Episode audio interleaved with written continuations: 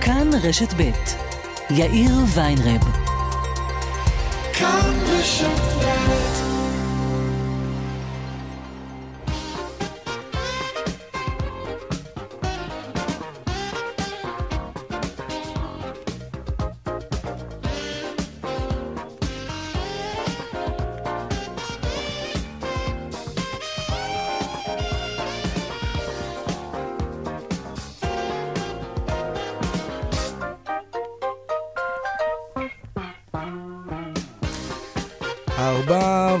וחמש דקות ועוד שלושים ושש שניות. כאן צבע הכסף ברשת ב', יום שני, שלום רב לכם.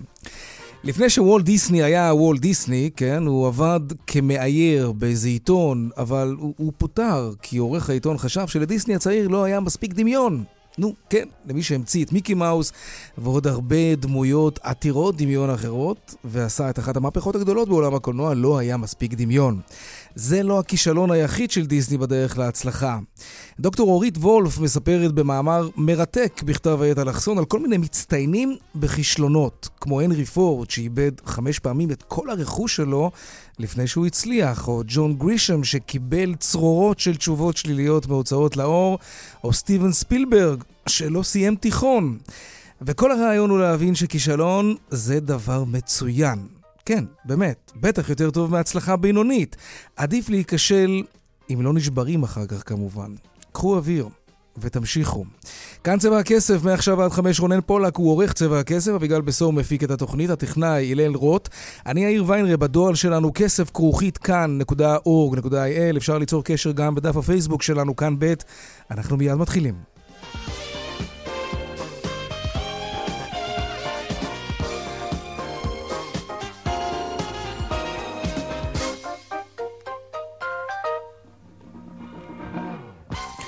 פותחים בחותרות צבע הכסף, לא רק, הקרב על החסינות בוועדה המסדרת בכנסת נמשך הדיון על הקמת הוועדות הקבועות, בהן גם ועדת הכנסת. מיד זאב קם יעדכן על ההתפתחויות האחרונות. נשיא המדינה ראובן ריבלין החליט לקצר את עונשו של איש העסקים והטייקון לשעבר נוחי דנקנר, זאת בגלל מצב בריאותו. דנקנר עשוי להשתחרר מהכלא כבר בסוף החודש. שלום עמוד שפירא, כתבנו לענייני משפט, העדכון שלך. שלום יאיר, כן, נשיא המדינה ראובן ריבלין נענה חלקית לבקשת החנינה שהגיש לו איש העסקים לשעבר, והוא מקצר את עונשו בארבעה חודשים. הנשיא מחליט להמיר כארבעה חודשים מתקופת מאסרו של דנקנר במאסר על תנאי, כן. והמהלך הזה של הנשיא יאפשר לדנקנר להתייצב בהקדם בפני ועדת השחרורים ולבקש להשתחרר שחרור מוקדם ולא להמתין עד חודש מאי. נזכיר כי דנקנר הורשע בעבירות על ניירות ערך, ובית המשפט העליון גזר עליו שלוש שנות מאסר בפועל. בבית הנשיא אומרים כי ההחלטה התקבלה על בסיס מצבו הרפואי של דנקנר בימים אלה, ומדובר בנסיבות רפואיות שלא עמדו בפני בית המשפט והוחמרו מאוד במהלך המאסר ומחייבות התערבות רפואית דחופה. ונציין כי הבקשה של דנקנר למחיקת המרשם הפלילי, הבקשה הזו נדחתה. עמוד שפירא כתבנו לענייני משפט, תודה רבה על הדיווח הזה. ירידה בייצוא הסחורות לראשונה מזה שלוש שנים. על פי נתונים שפרסמה היום הלשכה המרכזית לסטטיסטיקה, עולה כי ייצוא הסחורות ירד בשנה שעברה בכאחוז וחצי לעומת 2018. מהנתונים עולה גם שקצב הירידה הואץ לקראת סוף 2019. יושב ראש ועדת ההסברה בהתאחדות התעשיינים, רון תומר, אומר לצבע הכסף, הכאוס הפוליטי מחריף וישראל הולכת ומאבדת את מנועי הצמיחה הכלכליים שלה. המדיניות הממשלתית חייבת להשתנות באופן מיידי. עתידנו הכלכלי תלוי בקיומה של תעשייה ישראלית תחרותית וחדשנית, וחייבים לפעול עכשיו כדי לשנות את המגמה המדאיגה של הירידה בייצור ובייצוא הישראלי. כן, אנחנו משק מוטה ייצוא, מזה אנחנו מתפרנסים. אם זה יורד, זה לא סימן טוב. לא.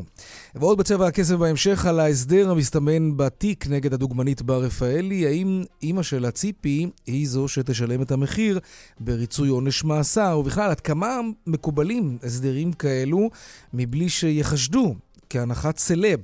נעסוק גם בכך. וגם אה, שוק סיטונאי דיגיטלי ראשון מסוגו בעולם לפירות וירקות. האם זירת המסחר האלקטרונית הזאת תוכל לצמצם את פערי התיווך המטורפים, זאת הכוונה בענף הזה, והאם זה גם ישפיע על המחירים שאנחנו נשלם, הצרכנים, במרכולים, אצל הירקנים, בשווקים.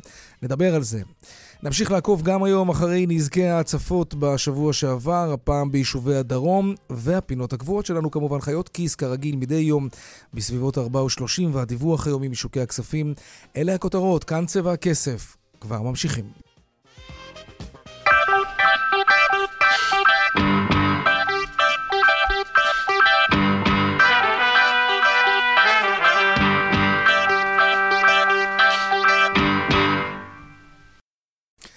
אנחנו פותחים גם היום אה, בדרמה בכנסת סביב הקמת ועדת הכנסת לעניין חסינות ראש הממשלה. שלום זאב קם, כתבנו בכנסת. שלום יאיר, אחר הצהריים טובים.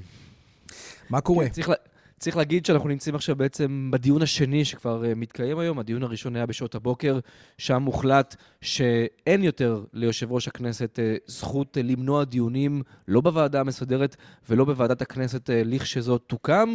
עכשיו אנחנו נמצאים בעיצומו של הדיון השני, שכבר בעצם מבקש להקים את הוועדה, את ועדת הכנסת בעצמה, אה, אותה ועדה שבהמשך, אה, אם תוקם כמובן, אז אמורים אה, להיות נידונים בה דיוני החסינות של ראש הממשלה נתניהו ושל השר לשעבר חיים כץ. צריך להגיד, אנחנו כבר יודעים מה תהיה התוצאה בהצבעה.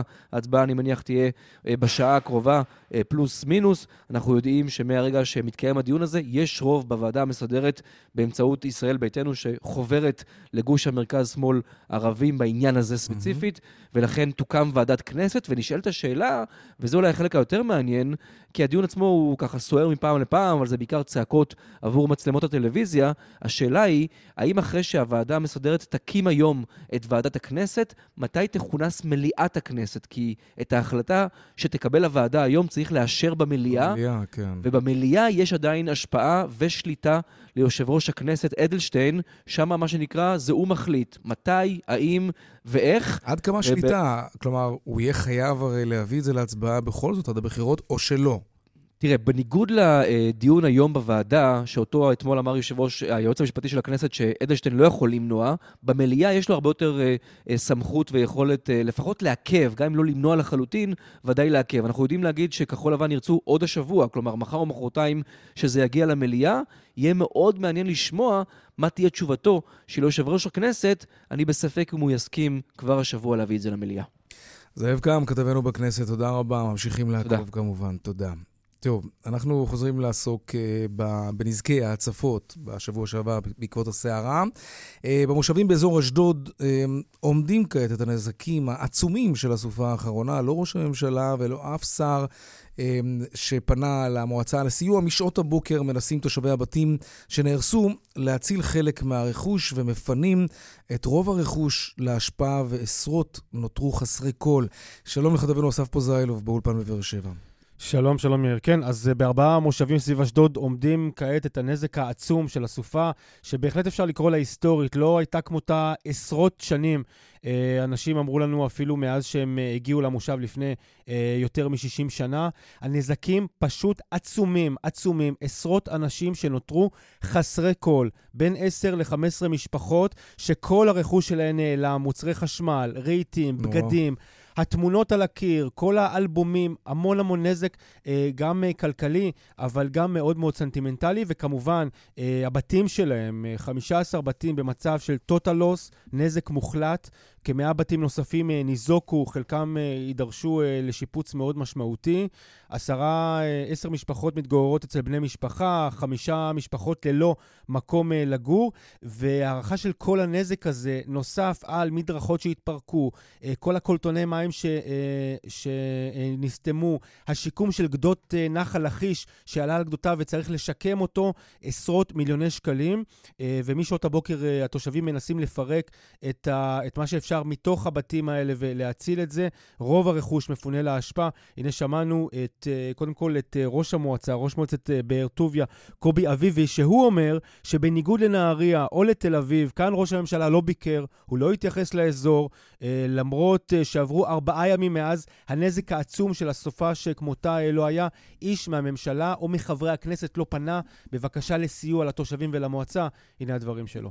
עדיין לא סיימנו את הניקיון של הסערה. זאת אומרת, יש עדיין מים שאנחנו מוציאים אותם מהמשקים, ויש עדיין בתים שהם במצב אה, קטסטרופלי טוטלוס, ויש בתים שידרשו שיפוץ אה, רציני מאוד. יש לנו משהו כמו 15 בתים ממש טוטלוס, ויש לנו עוד מעל 100 בתים שיש להם אה, פגיעות כאלה ואחרות שידרשו שיפוץ עמוק. ויש עדיין כמה משפחות שעדיין לא, לא סגורות על uh, מקום מגורים. הנזקים הקשים שיש לנו בהמשך זה של התשתיות שלנו, זה של המדרכות שהתפרקו בכבישים, זה של תעלות הניקוז שהכנו בתוך היישובים, נסתמו ולא נסתמו, נזקים בקולטנים, וכמובן נזקים בנחלים.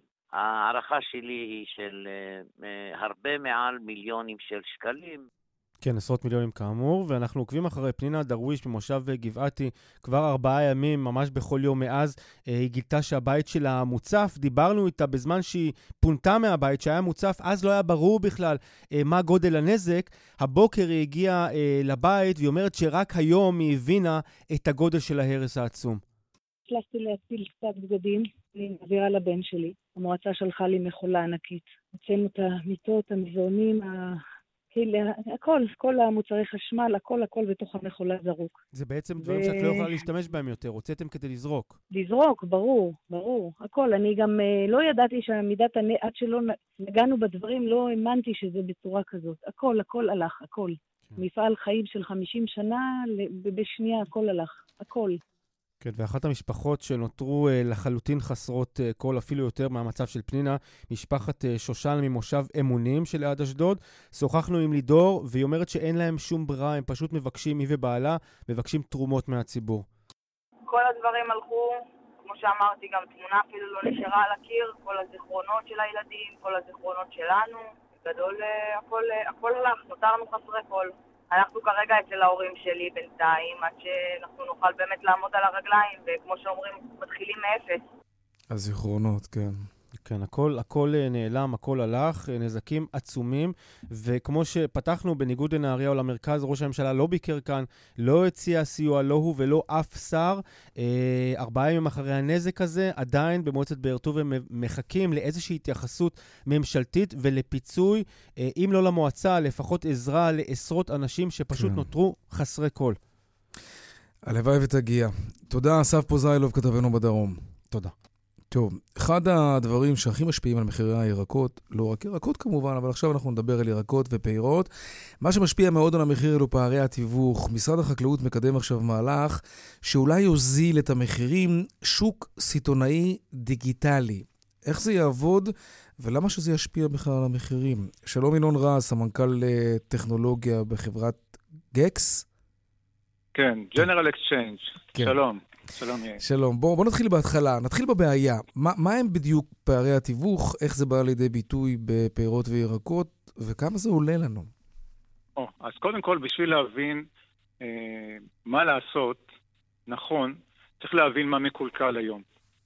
היום, חקלאי שרוצה לשווק ולמכור את הסחורה שלו, תלוי באופן אה, מוחלט ובלעדי בחברת שיווק. חברת שיווק זה ביקורי השקמה, ביקורי דרום, אה, מה, מה שאנחנו מכירים. כן. על פניו, זה לא נשמע כל כך בעייתי, כי נשמע הגיוני, חקלאי מגדל את הסחורה וחברת שיווק משווקת ומוכרת.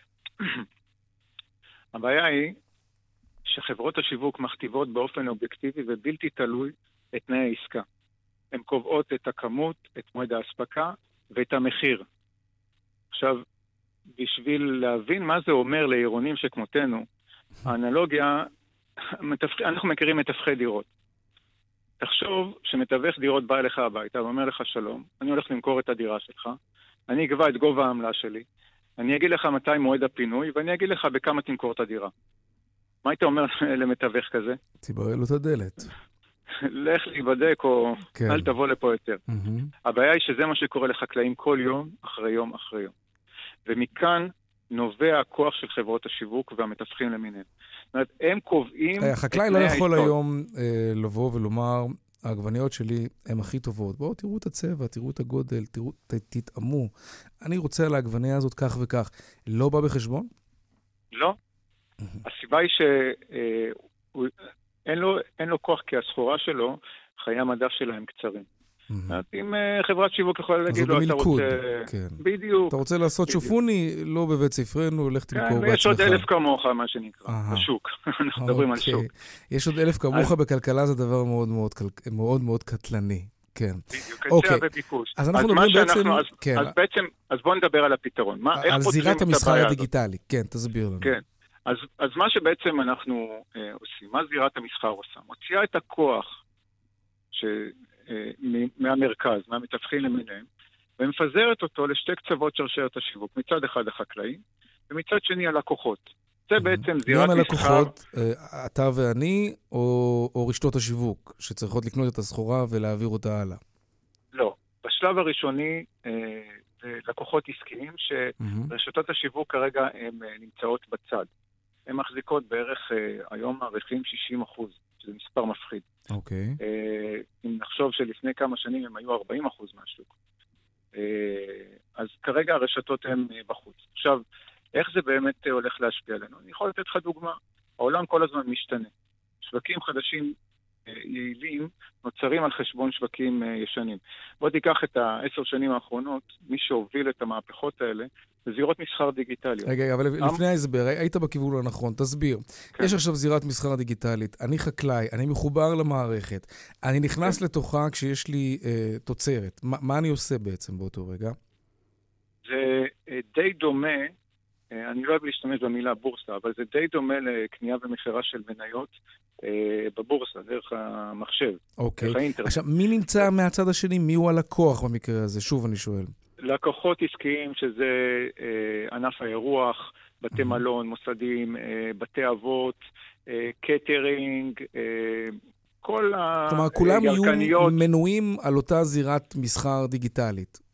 ואז טבח ברשת מלונות, טבח ראשי באיזושהי רשת מלונות, יוכל בעצם כן, אה, לנהל משא ומתן מול החקלאי באופן ישיר. כן, עכשיו זה לא בדיוק אה, משא ומתן, אנחנו בנינו את זה אה, שהמכירה היא צור, אה, אנונימית. זאת אומרת, כמו שאתה קונה מניות, אתה לא יודע בדיוק ממי אתה קונה, אתה יודע יש עם זה בעיה, העסקה. כי יש, אני מניח, שמי שעוסק בתחום מאוד אוהב את העגבניות שמגיעות מהבקעה, או את המלפפונים שמגיעות, מה, מגיעים מה, מה, מהגליל, סתם אני זורק, כן? אתה, אתה כן רוצה. לבחור ממי אתה קונה. הכיוון שלנו היה דווקא הפוך. אנחנו עשינו את זה אנונימי. בהתחלה אה, הכנסנו את העניין של מיתוג. יש מקום למיתוג, למשל בית"לי זה מותג חזק. אבל אה, העניין של האנונימיות נותן כוח אה, לחקלאים קטנים, ומעמיד אותם לצד, לצד אה, לקוח, אה, חקלאים גדולים. אבל טיב התוצרת שלהם לא ידוע, ובגלל זה אני, אני חושש שזה עלול טיב, לא, לא לעבוד. טיב התוצרת הוא אה, ברור, יש איכות מובחרת, סוג א', סוג ב', סוג ג', כל הדברים האלה הם די ברורים למי שקונה ומוכר ירקות. ככה אוקיי. ש... אה, יש לנו בפנים אה, למשל אה, דירוג, כמו שיש, ב, אני יודע מה, באי-ביי, שקונים אה, דירוג אה, של מוכרים.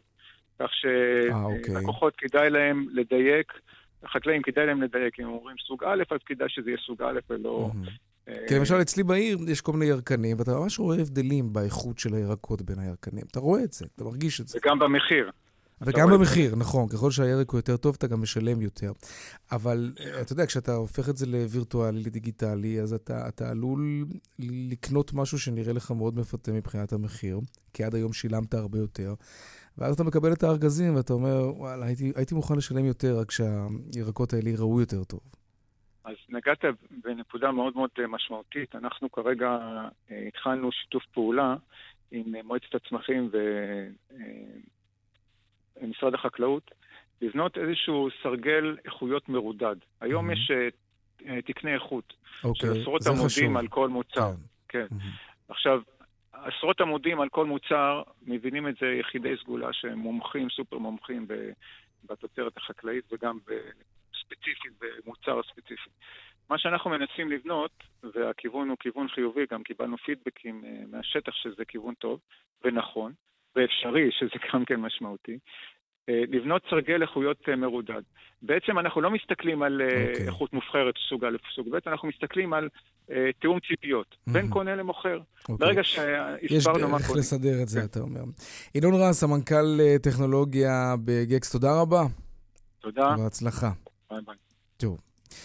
עכשיו נספר לכם על קניון וירטואלי אה, חדש שהוקם בישראל, אה, והוא קניון שיש בו חנויות, כמו כל קניון כמובן, אלא שהקניון הזה הוא מקוון, הוא על הרשת, אבל מה שמייחד אותו זה שרק נשים יכולות לפתוח בו חנות. לקניון קוראים מה מצאתי. כן. שלום אה, שורוק עותמנה, מייסדת ובעלים שותפה של קניון מה מצאתי. אמרתי את שמך נכון? נכון, שלום. כן, שלום וברכה. ושלום רותם אליהו, מייסדת ובעלים גם היא, ושותפה בקניון מה מצאתי. אחר הצהריים טובים. טוב, שאלה פתוחה, מי שתענה קודם, אני אשמח. למה לנשים בלבד הקניון הזה? אה, אני חושבת, זו שאלה שחוזרת על עצמה כל הזמן. אני מצטער שאני ממחזר. לא, אבל זה באמת מעניין אותי. לא, וזו שאלה גם מתבקשת, הכל כן. בסדר גמור. אה, צריך לחזור פה לשורש שמאיפה התחלנו ולמה קמנו. אוקיי. קניון מה מצאתי זה נולד הרי מיוזמה שהיא יוזמה חברתית שהתגלגלה על המודל הקיים היום שהוא עסקי חברתי.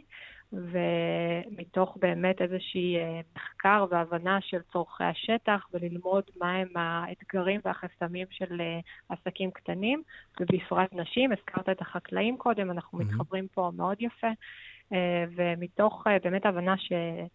שיעור העצמאיות ומצב הנשים העצמאיות שמנהלות עסק קטן, יש לו אתגרים שהם אתגרים יותר מורכבים.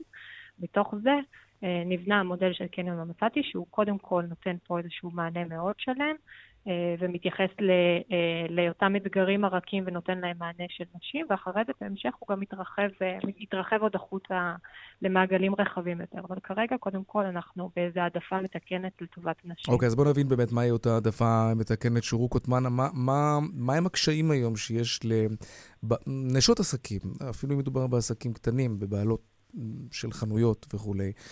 איפה, איפה קשה להם יותר מאשר לגברים, למשל? כן, אז אנחנו נתחיל מזה שלפי אה, אה, דוח למ"ס האחרון, שאנחנו מדברים על 25% מהעסקים הקטנים הם רק בבעלותם של נשים. שאנחנו יודעים מבחינה סטטיסטית, 50% מהמדינה זה אה, נשים. 51 אחוזים אה, אפילו, כן. כן, 51 אחוז. כן. אתם הרוב. אתן כן, הרוב, נכון, כן. אבל בעניין של העסקים, בבנייה לתחום העסקים ולהיות עצמאית, זה, יש שם איזשהו חסם. לקחת את הפינה הזאת או להעיז להיות עצמאית. והסיבה היא החסמים ובאמת הקשיים שמתמודדת מהם אישה בעלת עסק. אחד הדברים שאנחנו חשבנו עליהם, ובאמת זה היה אחד הפתרונות הכי אידיאליות שאנחנו נתנו mm-hmm. לנשים, זה כל הנושא של להתמודד עם מקום פיזי, חנות פיזית, זה להיות שם 12 שעות, 16 שעות. בחנות, זה גם לשלם שכירות, זה גם להנגיש את המוצר לא, לא רק מקומית באזור או בכפר או בעיר שהיא נמצאת בה. אבל גם גברים לא מתמודדים עם אותם, אתגרים שאת נכון, מציינת עכשיו. נכון, זה נכון. אבל נשים, נשים, יש פה אתגרים שמכנים אותם אתגרים רכים, ואתגרים הרכים מתייחסים נניח לכל הנושא של כיצד עסק מתמודד עם חופשת לידה, מה קורה בשלבים האלה. הוא מתייחס לזה שעל אישה יש עול שמוטל עליה גדול יותר לאזן בין המשפחה לבין העסק. הוא מתייחס גם לכל הנושא של הנסיבות בכלל לפתיחת העסק. זאת אומרת, למצוא איזה פתרון יצירתי כשעסק צריך לקום, כשנניח הגבר הוא זה שעובד, זה כאילו נשמע מאוד פופוליסטי להגיד, אבל זו אמירה שהיא מגובה במחקר. כלומר, במקום לתקן הזה... אולי את ה... את... נכון. אני לא יודע איך לקרוא לזה אפילו, אבל במקום לפעול לכך שגברים אולי הם ייקחו על עצמם יותר את מה שנקרא גידול הילדים וכולי, אתם, אתם אומרות, אוקיי, זה, זה מצב נתון, נשים נכון. ברובן כן נמצאות יותר בבית, או רוצות להיות יותר בבית, ולכן אנחנו נבנה איזושהי פלטפורמה שזורמת עם ההיבט התרבותי הזה. נכון, לא, זו... זה אחד, כן, אבל יש גם עוד סיבות שאני אגיד לך לדוגמה היום. כן. שאנחנו, קודם כל, אנחנו באנו לא ממקום של לעשות אפליה או מגדר, אנחנו עם הפנים לעתיד, אנחנו אומרות שנתחיל ממקום שאנחנו, יש לנו מאמין באישה. אנחנו באנו במקום של עשייה חברתית מאחורינו רבה, וספציפית בכל הנושא של העצמה נשית, לא אה, לא מן הסתם, זה גם נותן אה, איזשהו אה, אה, פתרון לנשים, Mm-hmm. ואנחנו גם לעתיד, אנחנו חושבים שזה הולך ומתרחב. היום אנחנו רואים אנשים, כי זה מקום שבאמת לעשות בו שינוי ולראות את התוצאה ברגע שאתה מנגיש פתרונות ואתה נותן לאישה באמת. את הזכות, גם- את החופש וזה, כן. אז אתה יכול לראות תוצאות. עכשיו, אם זה גם, יש לנו עסקים שהם משפחתיים, כאילו, אנחנו לא רק נשים, כי אם יש עסק שהוא גם גבר ואישה, בתוך העשייה... אז זה בסדר. האומנות, אין פה הדרת כן, גברים לחלוטין, אתה אומר. ממש תראי, לא, וגם אנחנו יש- רוצים שגם גברים ייכנסו ויעודדו קנייה ויעודדו עשייה של נשים, כי זה המקום ברור, נכון. שגם אנחנו...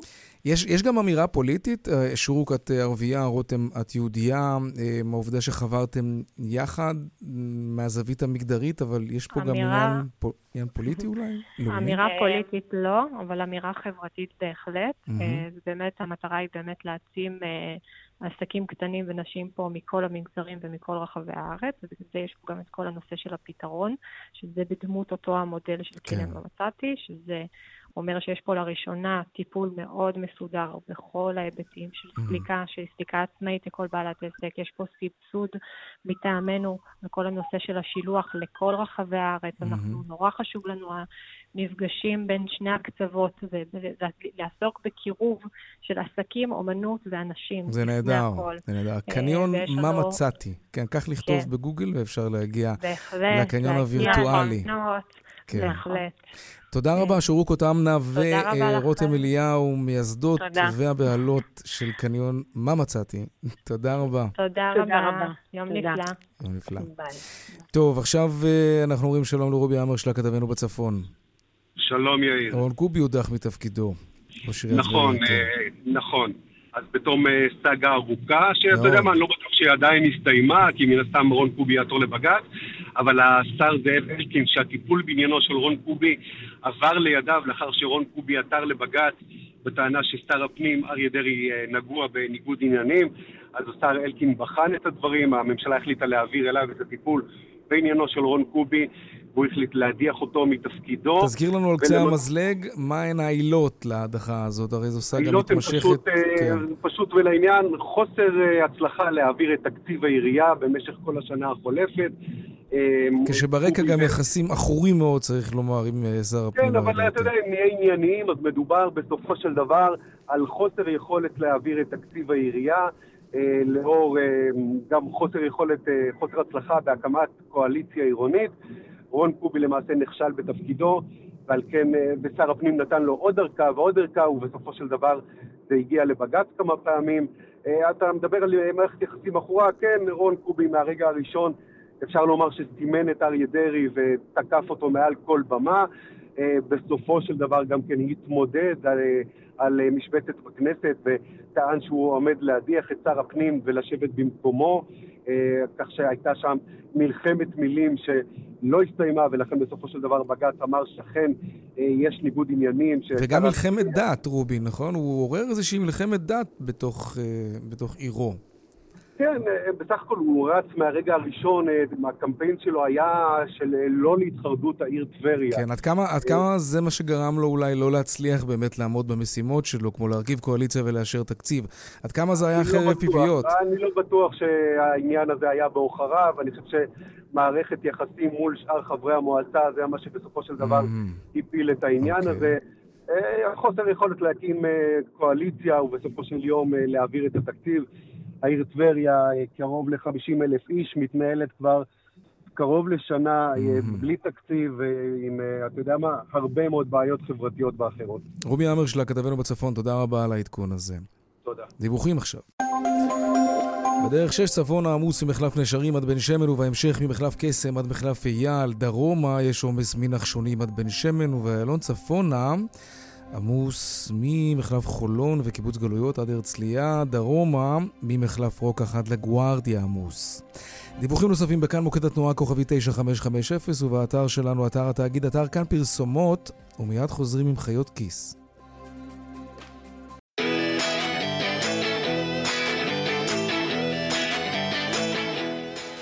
שלושים ושבע דקות אחרי השעה ארבע, חיות כיס עכשיו, אתם שואלים וחיות כיס עונות ואפשר לשאול בטוויטר, השטג חיות כיס ללא רווח, אפשר גם בדואל שלנו, כסף כרוכית כאן.org.il.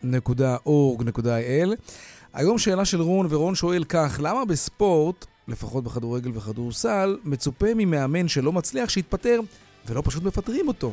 כמו בכל מקום עבודה נורמלי. שלום דנה פרנק, חיית הכיס שלנו. שלום, שלום. ספורט ובאמת- זה לא מקום עבודה נורמלי כנראה.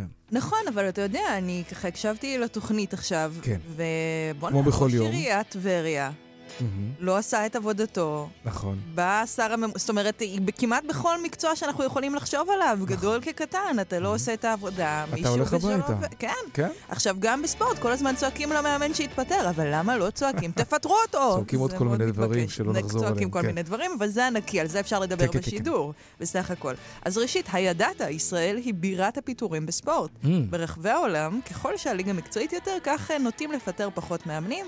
בדרך כלל יש פה איזו תפיסה שאנחנו מיד ניגע בה, שעבודת המאמן היא חלק ממכלול רחב יותר. Mm. עכשיו, דיברתי עם אה, אורי לוי, מגיש ההסכת שער, שזה פודקאסט מבית כאן, שכולו על כדורגל, אני מאוד ממליצה עליו. מהמם, והוא בהחלט. אומר שבישראל יש יותר פיטורים או התפטרויות, ותכף נדבר על ההבדל ביניהם, של מאמנים בעונת כדורגל אחת מאשר בכל קבוצה אחרת בליגה האירופאית. ב-NBA, למשל, אם אנחנו מדברים על כדורסל, מקובל כמעט שלא לפטר מאמנים. אה, בעונה הנוכחית, הקבוצה היחידה ב-NBA שהחליפה את המאמן שלה היא הניו יורק ניקס, שנחשבת לקבוצה קצת מבולגנת בכל מקרה. בישראל, לעומת זאת, או-הו-הו, אה, מכבי תל אביב בעונת הכדורסל 2015-2016 החליפה לא פחות מחמישה מאמנים בעונה שעד היום האוהדים זוכרים אותה כעונה מאוד קשה. כן. כן. עכשיו, אנחנו יכולים לשאול את עצמנו, למה בעצם מפטרים את המאמן? זה כנראה לא תמיד הפתרון הכי חכם למשבר בקבוצה, אבל זה כן הפתרון הקל ביותר. הרבה פעמים הוא גם הזול ביותר. במקום ללכת ולהחליף את השחקנים, שהם גורם די יקר, Mm. מחליפים אדם אחד ומצפים שהמצב ישתפר. אז למה אנחנו לא אומרים לבעלים שיפטרו אותו? לפי אורי לוי, אנחנו רוצים לראות את המאמן לוקח אחריות על המשבר. לא יושב ומחכה שזה מגיע אליו. אורי אומר שאפילו יש מקרים שבהם אנשים מפוטרים, אבל התקשורת מפרסמת שהם התפטרו כדי התפוטר. לשמור על כבודם. כן, בדיוק. התפוטר, כן. בהחלט כן, זה בדיוק הביטוי. ושימי לב שזה לא הש"ג לשם שינוי, שזה משהו קצת ישראלי כזה. זה כנראה שזה קצת הש"ג, אבל כן, לא, אתה לא, לא, צודק. לא, מאמן עין הוא לא המאמן ש"ג. לא זוכרים אותו. כן. אף אחד לא יודע מתי מפטרים אותו ומתי לא, כן, זה לא כל כנראה. כך קורה. Uh, בכל מקרה, נדיר מאוד, דיברתי גם עם uh, אודי הירש, שהוא uh, ככה כותב uh, ומלווה נושאים של כדורסל הרבה זמן. אגב, גם התראיין בפרק של חיות כיס על כדורסל, שאני מאוד אוהבת. Uh, הוא אומר שנדיר שמאמנים מתפטרים ביוזמתם. גם במקרה של ברק בכר, שלכאורה, שלכאורה התפטר לאחרונה מבאר שבע, אף שהיה חתום כן. למספר שנים במועדון, התנהל משא ומתן לגבי פיצויי הפיטורים. עכשיו, איך זה עובד? בדרך כלל כשמאמן מתפטר, מקובלת בעולם הספורט בכל הענפים הנוסחה הבאה. אם לדוגמה השכר שלך היה 10,000 שקלים בחודש, מחויבים לשלם לך עד סיום העונה. אם כעבור כחודש מפיטוריך מצאת עבודה בקבוצה אחרת, שתשלם לך 9,000 שקלים בלבד בחודש, הקבוצה שפיטרה אותך תהיה חייבת רק בהפרש, רק באלף Mm, שקלים. כן. אוקיי. עכשיו, לפעמים מגיעים לזה, לפעמים יכול להיגרר במשך חודשיים-שלושה, תלוי עד כמה ההסכם שלך הוא טוב או לא עד טוב. כמה יש לך מצנח זהב כזה, כן. בדיוק. עכשיו, לעיתים קרובות, בגלל שיש יותר מאמנים מקבוצות ותמיד יש תחרות ביניהם, מאמנים חותמים על הסכמים גרועים או נאלצים להסכים לתנאי פרישה לא כל כך טובים. אגב, לשם השוואה, בבריטניה מקובל שמאמן בקבוצות הכדורגל, שגם אם מפטרים אותו באמצע העונה, זכאי, זכאי למלוא השכר שלו. זאת אומרת, זה יש... הנימוס הבריטי, דווקא. זה הנימוס הבריטי, ותחשוב שאנחנו מדברים פה על קבוצות מאוד גדולות, זה יכול להגיע לסכומים מאוד מכובדים. אז יש אינטרס להנהלת הקבוצה לעשות הכל, ובלבד, ובלבד שלא להחליף את המאמן. בישראל זה נראה הפוך, ואפילו יש לנו אינטרס לעשות את זה, לגרום לו להתפטר כדי לא לעמוד בסכום הפיצויים אה, שאנחנו בעצם מחויבים לשלם לו. אז זו התשובה. זו התשובה המלאה. לשאלה של רון. דנה בהחלט פרנק. תודה רבה. אפשר להאזין להסכתים, לפודקאסטים של חיות כיס בכל אתר ואפליקציה שתומכת בפודקאסטים, אבל הכי קל כמובן להיכנס לאתר התאגיד, אתר כאן. דנה פרנק, חיית הכיס שלנו, תודה רבה.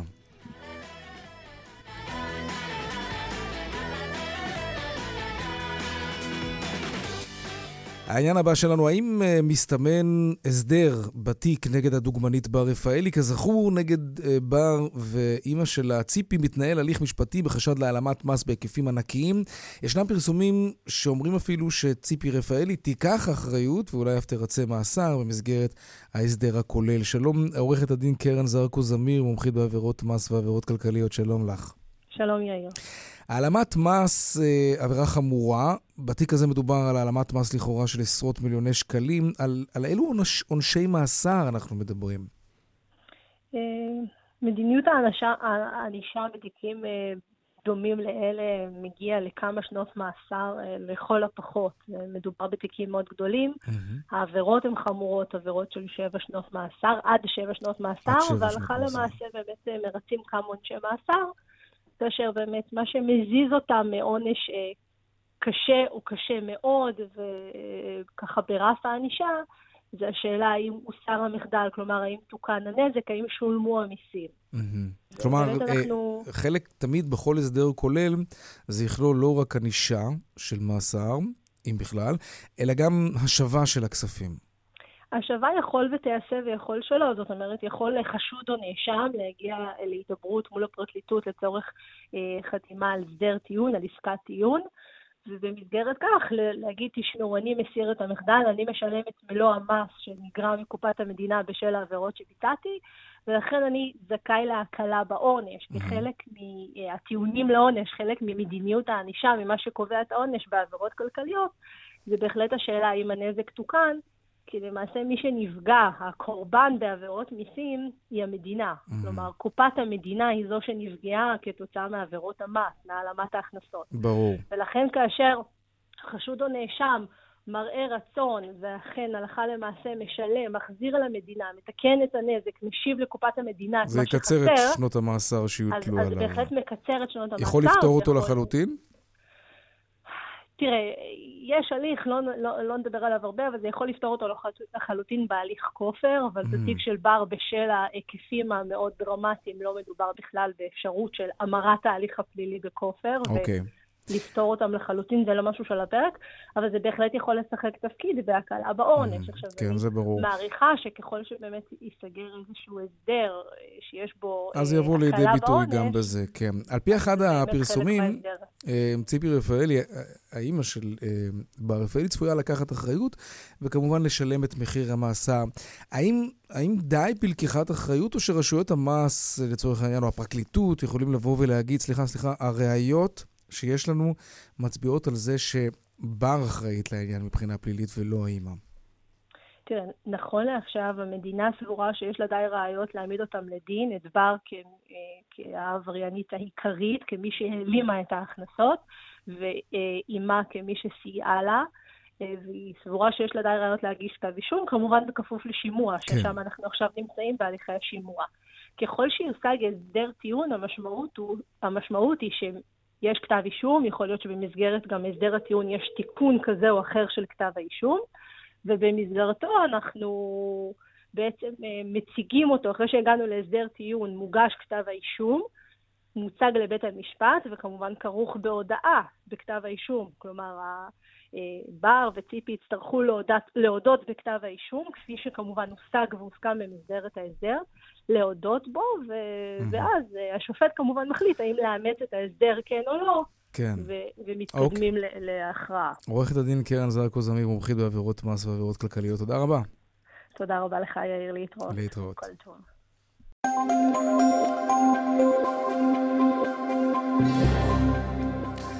בגאה הצפון העמוס ממחלף השבעה עד מורשה, דרומה ממחלף מורשה עד מחלף גנות. בדרך 65 מזרחה יש פקק תנועה די גדול מעפולה עד כפר תבור בגלל תאונת דרכים סו זהיר, ובכיוון ההפוך עמוס מאוד מבית קשת עד כפר תבור. דיווחים נוספים בכאן מוקד התנועה כוכבי 9550 ובאתר כאן פרסומות ומיד חוזרים עם עוד צבע הכסף.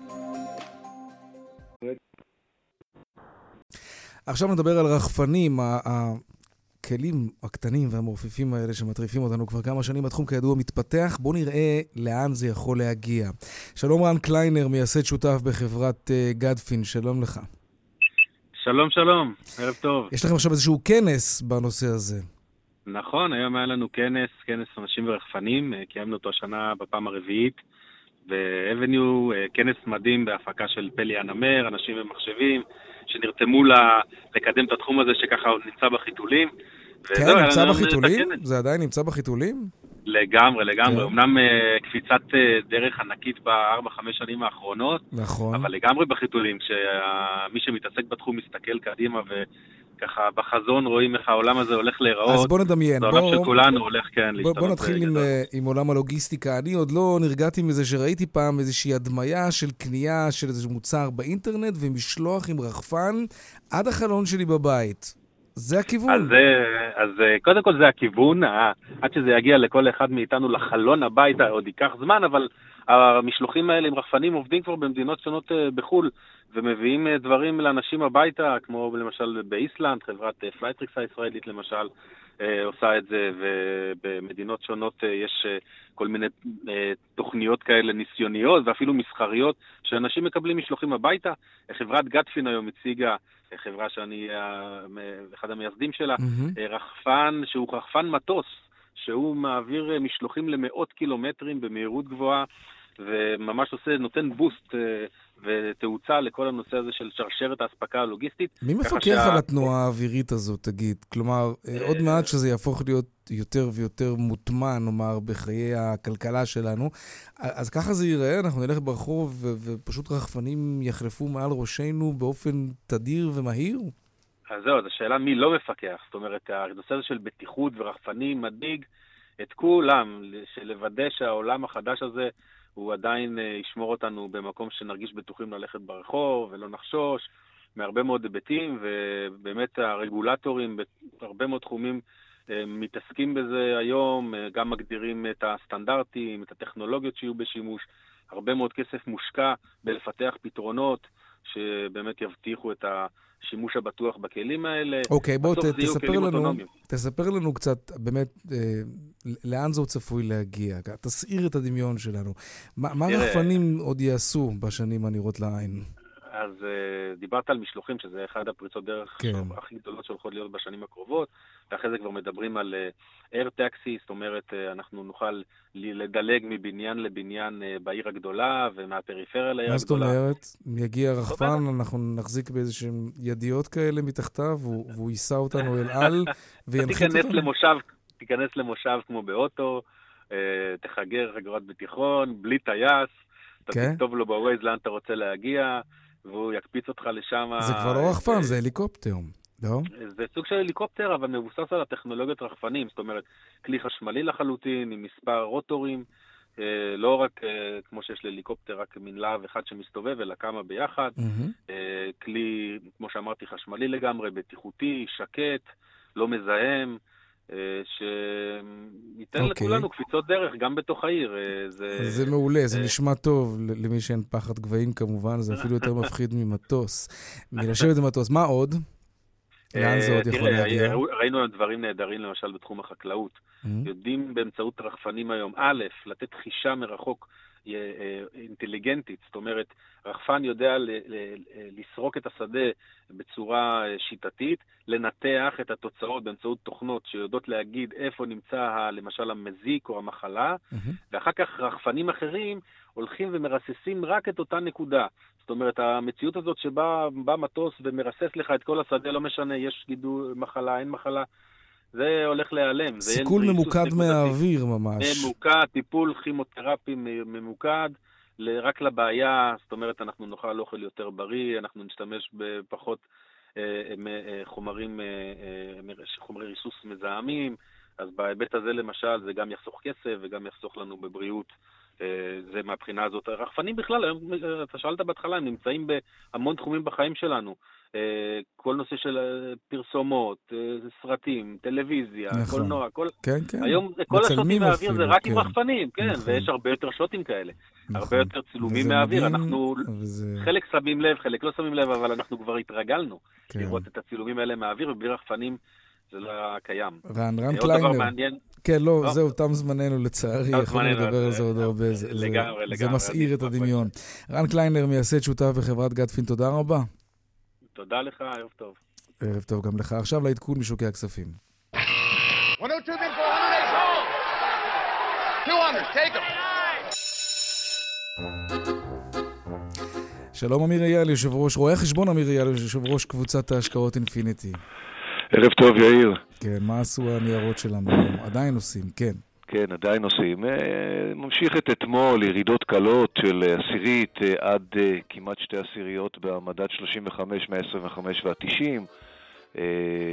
גם מדד הבנקים יורד בשלוש עשיריות, עם שונות גדולה בתוך המניות, וסך הכל כמו קבוצת דלק שעולה 3% ומאידך גיסא שטראוס שיורדת 2%, אבל הכל נע ונד בין, ביניהם.